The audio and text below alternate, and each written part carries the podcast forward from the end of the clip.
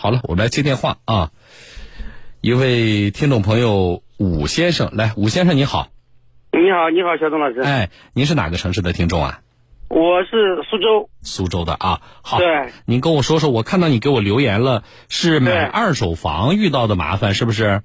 对的，所以呢，就是说找不知道找哪个部门了，然后呢，一直听你的这个节目，然后呢，哎就是就是找到你了。啊，那你跟我说说是怎么回事能能？你先告诉我什么时候在哪买的什么房子啊？在无锡，就是啊。我姐姐，啊，我在无锡，然后十二月底一月初这个样子，嗯，然后在无锡呢一家呢叫建家房地产有限公司的这个这个，就中介呗，对吧？我不是我就是直接弄不清咱们是是不是公司还是中介，不是，你买的是新房还是二手房？啊？二二手房，啊，那就是加中介。啊嗯，啊，然后呢？然后就是说他要求就是付定金嘛，嗯。要求付定金，然后呢这个定金付了。嗯，付了过之后呢，到就是好长时间没有消息了，没有消息过之后呢，然后定金付多少啊？定金就是总的是三十八万，不，就是你你你这个你这个房子多少钱？房子好像是九十多万块吧，九十多万，对吧？九十多万，那你现在已经付掉了多少钱？你这么告诉我。已已经付掉了三十八万，现在好，这三十八万里的构成是什么呢？就是就是五万块钱付给房东的定金，啊，五万给房东了，那还剩三十三万，还对吧？剩还剩三十三万，啊，三十三万十万块钱给那个呃拿了现金到到拿了现金就到了公司里面给的现金给了十万块，给中介了，对吧？给中那这个钱的名义是什么呢？你定金啊就是定金啊，啊，这个钱也是定金，但是给是给十万给了中介了，对吧？对那还剩二十三万。还剩二十三万，就是嗯给那个就是，嗯、打给那个公司的个人的账户，那个老板的个人账户上去了。啊，就这家中介的老板的账户上。那这个名义是什么呢？为什么要打二十三万给他？他手上让让交这么多钱，然后就打了这么多钱，这二十三万算首付吗？还是什么？算是首付呀。啊，算是首付啊。对，好，一共三十八万。呃，这是一月头的事儿呃一月一对一月初左右，一月初。啊。那现在是什么情况呢？现在就是说，因为一直没有消息嘛，嗯没有消息之后呢，然后就到到他们公司去，一到那地方一看的时候，他们的那个公司被被那个呃法院那个那个那个贴封条了，所以就是有点急了，现在不知该怎么办，所以找到你。为为什么贴了封条？他们有什么他关系好？像就是了解的，就是说、嗯他是不是跟其他的打官司，然后是不是败诉了？就是是对方也有跟其他公司或个人的债务纠纷吗？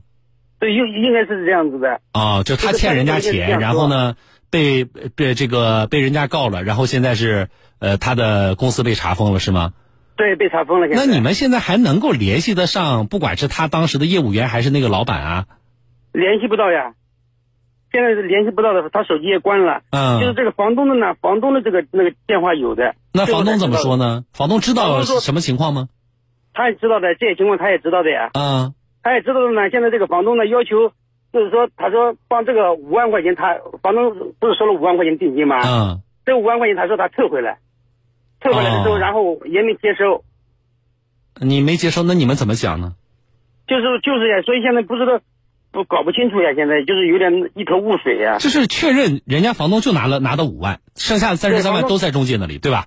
对对对。对那现在房东这五万要是退着，那你们就拿着呗？就是我就想问一下，能不能拿的这些？还是说你们？觉得还是想想办法能够把这个合同履行下来？哎，对，如果能买买买买成的话，最好买成；买不成的话嘛，能把款子追回来是最好的呀。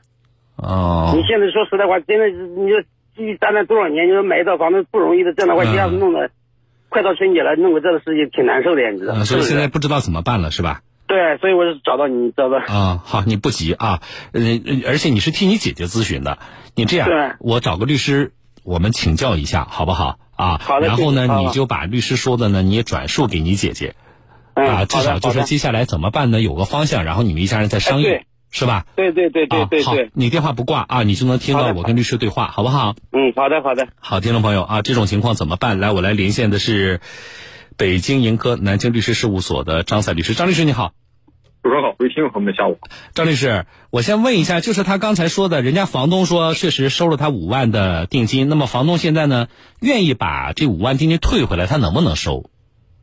呃，这位要看这位买房人怎么去考虑了。那嗯么现在如果说房东这边拿出证据证明确实只收到五万，嗯那么其他的解押款没有收到，嗯那么解押房屋解押不成，那么可能双方之间的合同履行就会出现问题，啊除非这位买房的先生愿意。这个在这个有证据证实房东确实没有拿到其余解押款的时候，嗯，那么能够把其他的钱给补齐，把房子解押掉，否则这个房屋过户未来都是问题。他现在没有进入到这个过户的问题，他现在就是交了呃定金，还交了呃所谓首付或者叫呃这个我我问一下他，那个武先生啊，你后来给的钱呢？你姐给的钱是给人家那个呃相当于给那个房东的算是什么首付还是算解押款啊？就是这个是这个五万块钱是给房东的是定金，嗯然后还有三十三万呢，全部是给公司的。公司是说就是说，也就是说跟定金一样的，好像就是就是说，呃，先付这么多钱，好像是这个意思，就是大概就是这个样子的。哦，那就是张律师他还没有到呃就是这个交易啊还没有到实质进行的这个这个呃就是说要到过户那一步，他现在房东就说我就收到五万块钱，对吧？那么这种情况下，嗯，我们从房东的角度说，我我不要履行这个合同，我这房子不卖了，行不行？那么要看当时双方合同怎么约定嘛，约定后面的款项如何支付，在这份买房合同里面有没有约定关于解押的问题，嗯还是说解押的问题仅仅是口头约定，当时没有通过其他证据可以佐证？如果说当时协议里面关于解押问题没有没有约定出来，嗯那么这位先生可以继续买。那么买的话，房屋过户可能出现问题，双方得已经协商解决。如果说双方当时的协议里面明确约定好了，有所谓的支付解押款，嗯保证未来交易能够顺利履行，那这时这个解押款没有支付到位，可能履行上就有障碍。嗯哦，所以嗯就是他们现在看，如果说买房子的这一方，我现在就是想急于把我付出的钱能够想办法追回来，那这五万就可以收。对，是的。对吧？但是呢，如果他还打着什么主意呢？就是说我能不能想办法把这个合同履行下来？这房子我还想要，那就是这五万可以暂不收对，啊。但是这有个问题呀、他现在那个在中介那里，按他说呢，给了三十三万在中介那里啊。现在中介那公司也贴了封条了啊，然后呢，呃，收了他钱的那个公司的老板现在也联系不上了。那他怎么把这合同履行下来呀？包括他想追回钱，应该他能怎么办？这里有一个非常重要的细节，就是对在于这位买房这位把这个解押款打给了房产中介这个行为，是不是得到卖房人的受益或者卖房人的认可？嗯比如三方当时坐下来协商过，嗯关于支付形式可以通过买房人把一部分这个解押款打给这个中介公司，由中介公司代为转付给这个实际的出售者。如果当时约定好，那么我们我们认定啊，如果嗯。说当时双方三方已经达成过这个合议，那这位买房人那么行为已经履行完毕，那么支付给中介的行为就已经算作解押款已经不到位了。嗯。那如果说没有，仅仅是中介与买房人之间私下的一个联系啊，比如嗯。呃，我这边收解押款，到时候这个非常方便的转给这个卖房人，嗯。但是卖房人对这个事完全不知情，或卖房人当时就不认可，那么这种支付行为并不能认定属于这个卖房人已经同意获得相应解押款。那么嗯这个时候，这个中介公司因为其他的涉诉案件啊被法院查封，这个那么可能最终就造成一个什么样的结果呢？就是、嗯呃，卖房人可能就没有义务退还这笔钱。咱们买房人如果要想把这笔钱要回来，就得找中介公司了，可能就又要打那我现那我打官司我我找谁呀、我现在对方的财产都给查封了，还涉及到其他的，他刚才说可能是债务纠纷。嗯，那我我怎么找他？这种情况下，打官司与偿和财产能否执行是两回事。嗯正常分期诉。那么，比如说，如果说出现呃，他这个中介公司还有其他财产的话，嗯仍然可以申请查封。那么，我们知道，在司法实务里，对于同样一处财产，同时存在多重查封是可能存在的。好，那怎么办？他现在起诉中介公司。是的。是吧？起诉中介公司，那呃，起起诉中介公司，您给个建议。我的主要诉求是什么？履行合同还是归还那三十三万？要得看当时双方怎么约定。如果双方当时有过约定，那么这种情况下可以要求继续履行，或者同时追加这位这个卖房人为本案的第三人或者是被告。那么如果说当时仅仅是中介公司和他之间私下约定的，那么嗯你可以起诉中介公司要求他返还，啊，返还这个已经付出一个解押款。哦，那个武先生，你还听懂了？我听得呃大概大概懂一点。你，我告诉你，我告诉你做个什么事儿啊？你回去找你姐姐啊，你就你就把那个当时签那合同还在不在手里啊？这跟他肯定在了。对，那么你就你就回去让你姐姐呢，你说你那个合同上有没有写，就是咱们付那个叫首付也好，或者解押款也好，那个当时有没有在合同上就约定说，这个付的形式是由交由中介，由中介转给那个房东，然后并且三方都签字了。有没有这条？如果说那个上面没有呢，那么就是你们有没有，比如说微信的聊天记录啊，目前仍然保存着，也能够证明。啊，这是你要做的事情。那么按照张律师说，就是如果能够证明这个，那么张律师他起诉的时候，他就要连那个房东一起起诉。呃他这个当时去那个的时候，然后那个房东的那个，嗯呃，可能是三方坐下来谈的，房东的那个就是那个呃，呃叫什么那个房房产证也在他在他公司里面啊，这个你不管，张律师，嗯，他如果能够证明，特别是合同上如果约定了，就是这个钱呢是要交由中介公司，由中介公司居间啊，然后呢转给那个房东啊，三方都知情并且同意的话，那他起诉的时候要把那个房东列为被告吗？这种情况下，把房房东啊列为本案的第三人或者本案被告，我觉得是有必要的，因为三方只有都出庭，嗯这个事儿才能查清。如果说房东不出庭或者房东不出面，嗯那么法院仅仅审他们和中介公司的事，而相关的涉案合同里面又有三方的落款，那显然是不合适的，肯定需要三方都到场。好的啊，那吴先生你听明白了？嗯哎，你就回去跟你姐姐，你说你查一查那个合同里到底怎么写的。另外呢，你是在呃，那这种情况，你因为他在无锡嘛，那就是应该在无锡起诉，在当地呢找个律师，把那个合同啊材料也都给律师看看。当地找律师，我，呃，我你你什么这个这个这个律师，这个律师能不能那个，能不能那个的？你你这个这个我觉得不用从省里找律师，你这个也不是多么复杂的嗯，呃这个案子，啊，我就是这我我听当当地找律师是吧？哎对，呃张律师你觉得呢？我说的，因为整体来说案情不复杂嘛，对，我建议他家里面人先把协议拿出来看一看，哎。啊，先去看一看。先看一看具体的情况存不存在我们律师刚才说的那个情况。但是呢，这个事情呢，我们的建议是什么呢？要早，就说如果我们要起诉的话，要要开始动了，不要再拖了，嗯，明白吗？那嗯，那那这个就是说，你刚才说问这一条，就是说款呢是不是由中介转给房东这一条有没有这一条？呃是不是这意思啊？对对，啊，要确认这条挺关键的。如果没有的话，那么你的诉求，你们起诉的诉求就是要求中介退钱，哦，如果没有的话，就就是直接要求中介退钱，直接要求中介退钱。起诉也是这样子，是不是？。对，明白了吧？好，明白明白。啊，好了好了，那我希望后面一切顺利，但是要快点做这个事情，不要再拖了，好吧？好的好的好的哎好的。哎哎，好好，后续如果有什么还要咨询的话，你给我们编辑打电话，你不是有编辑电话吗？嗯嗯，啊，我们能帮的我们一定帮，好不好？好的好的好的，谢谢。哎，不谢啊，好再见。好的好的好的。哎，好，再见。张律师啊，那我们再请教一下，这个钱呢，我们这其实它这个场景是我们现实当中买二手房的时候呢，就是很常见的一个场景。你比如说我解押也好，首付也好，我总有一个呃这个呃这个给付的过程，对吧？嗯。那我无外乎就是什么呢？你比如特别解押，我一大多数情况下啊，我们都觉得这个钱给到房东可能是不靠谱的。对吧？我就一一般我不愿意直接给到房东手里。那么我们是不是希望呃中介还有一个这么居间的这么一个作用？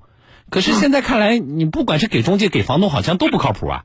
嗯，这种情况下，其实也就是告诉咱们这个买房人也好，卖房人也好，选择中间的这个中间公司是非常重要的，因为买卖双方做这个买卖房屋这个事这个事情，可能双方之间并不认识啊，仅可能是这这一辈子可能就这么一次或者两次打交道。对呀、那么选择这么一个中间商，选择一个中间商是非常重要的。那么选择有资质或者实力比较大的企业，至少在信用上是靠得住的。嗯嗯，好的，这个事情这里边确实有，我还是觉得在我看来，交易过程当中还是有一些风险的，或者说这个环节呢还规范的不那么好，还是有一些漏洞可钻的。对，是啊，这这对于我们，我觉得不管是整个的呃交易环节的这种监管也好，还是说我们咱们买房人要注意，我觉得都是一个挺有价值的案例。后续的情况我们也会跟踪一下。谢谢张律师啊，我们再见。好，再见。嗯，好的，再见啊。好的，这里是小东有话说，我是主持人小东。嗯，钱交了，然后就碰上这家中介出事儿了。啊，这个时候确实是呃挺无奈并且挺无力的一个事情。那我们期望是什么呢？他尽快的准备材料起诉啊，且这家中介公司还有其他可执行的财产。啊，这是呃算是最好的结果，啊，但是在这个过程里边，我做节目这几年，就是小东有话说，我们开播这几年，关于二手房的纠纷呢，嗯，我们就是做过挺多，啊，我们做过挺多，嗯，这里边确实是在有一些环节上，嗯，这个整个的交易过程呢，还是有一些漏洞，啊。对于买卖双方其实都是有些风险的，房管局呢，他在最后交易过户的时候，他有个居间账户的，对吧？你你这个首付款啊付了，那这个钱呢，你可以付到这个房管局的居间账户里边啊。过户完了之后，这个尾款嘛，过户完了之后，然后他再呃再打给这个房东是没有问题的。但是，那这个刚才的这个打电话这个武先生替他姐姐咨询的啊，我们分析下来，他就应该是要有一个解压的过程。他是应该是先解压，还没有到最后的交易过户的环节，所以呢，那在这个环节里边就会出现这样的风险啊！一旦中介，你比如说他现在钱是给中介了，好了，中介出事了。另外还有一种呢，我们碰到的钱直接给到房主了，然后呢，房主要么是出问题了，要么啊是是心术不正。哎，这个对于买房人来说，这个时候你是没有任何的那种，你说我我你只要钱给出去了，你没有任何的啊可以去监管这笔钱的机会和权利。所以，那我们在这个环节也能不能有一个类似于就是最后的呃房管局在最后过户的时候啊，他有个居间账户的这么一个。